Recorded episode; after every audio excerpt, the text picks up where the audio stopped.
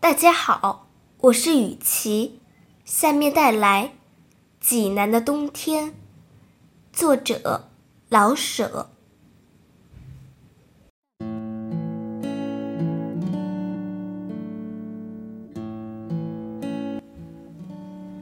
对于一个在北平住惯的人，像我，冬天要是不刮大风，便觉得是奇迹。济南的冬天是没有风声的。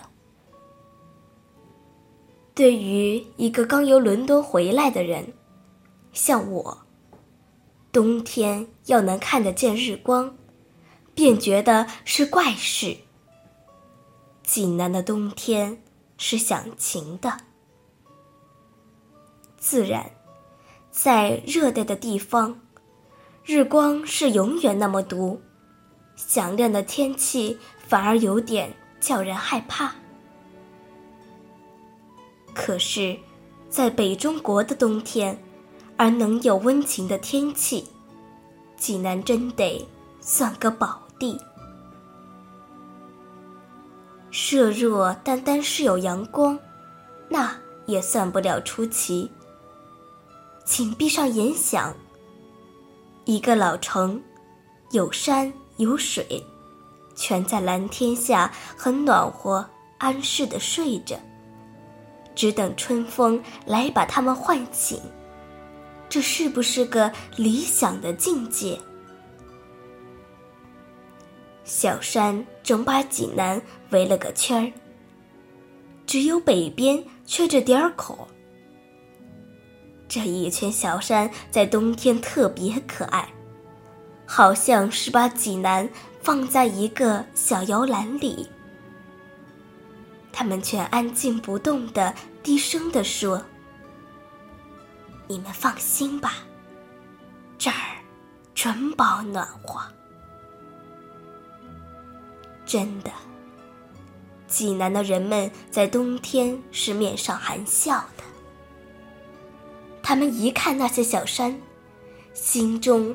便觉得有了着落，有了依靠。他们由天上看到山上，便不觉得想起，明天也许就是春天了吧。这样的温暖，今天夜里山草也许就绿起来了吧。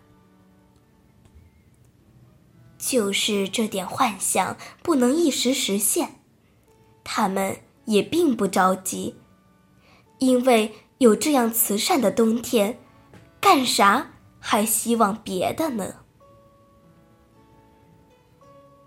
最妙的是下点小雪呀！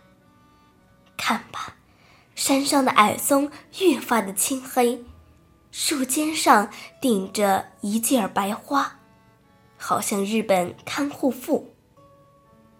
山间全白了。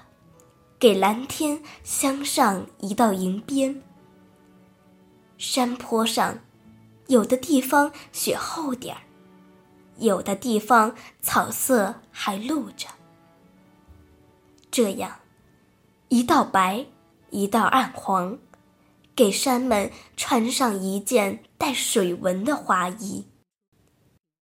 看着看着，这件花衣好像被风儿吹动。叫你希望看见一点儿更美的山的肌肤。等到快日落的时候，微黄的阳光斜射在山腰上，那点儿薄雪好像忽然害了羞，微微露出点粉色。就是下小雪吧，济南是受不住大雪的。那些小山太秀气。古老的济南，城内那么狭窄，城外又那么宽敞。山坡上卧着些小村庄，小村庄的房顶上卧着点儿雪。对，这是张小水墨画。也许是唐代的名手画的吧。那水呢？不但不结冰，反倒在绿瓶上冒着点热气。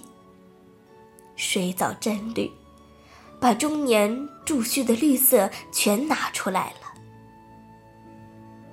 天儿越晴，水藻越绿，就凭这些绿的精神，谁也忍不得冻上。况且那长着的垂柳还要在水里找个影儿呢。看吧，由澄清的河水慢慢往上看吧。空中，半空中，天上，自上而下全是那么清亮，那么蓝汪汪的。整个的是块空灵的蓝水晶，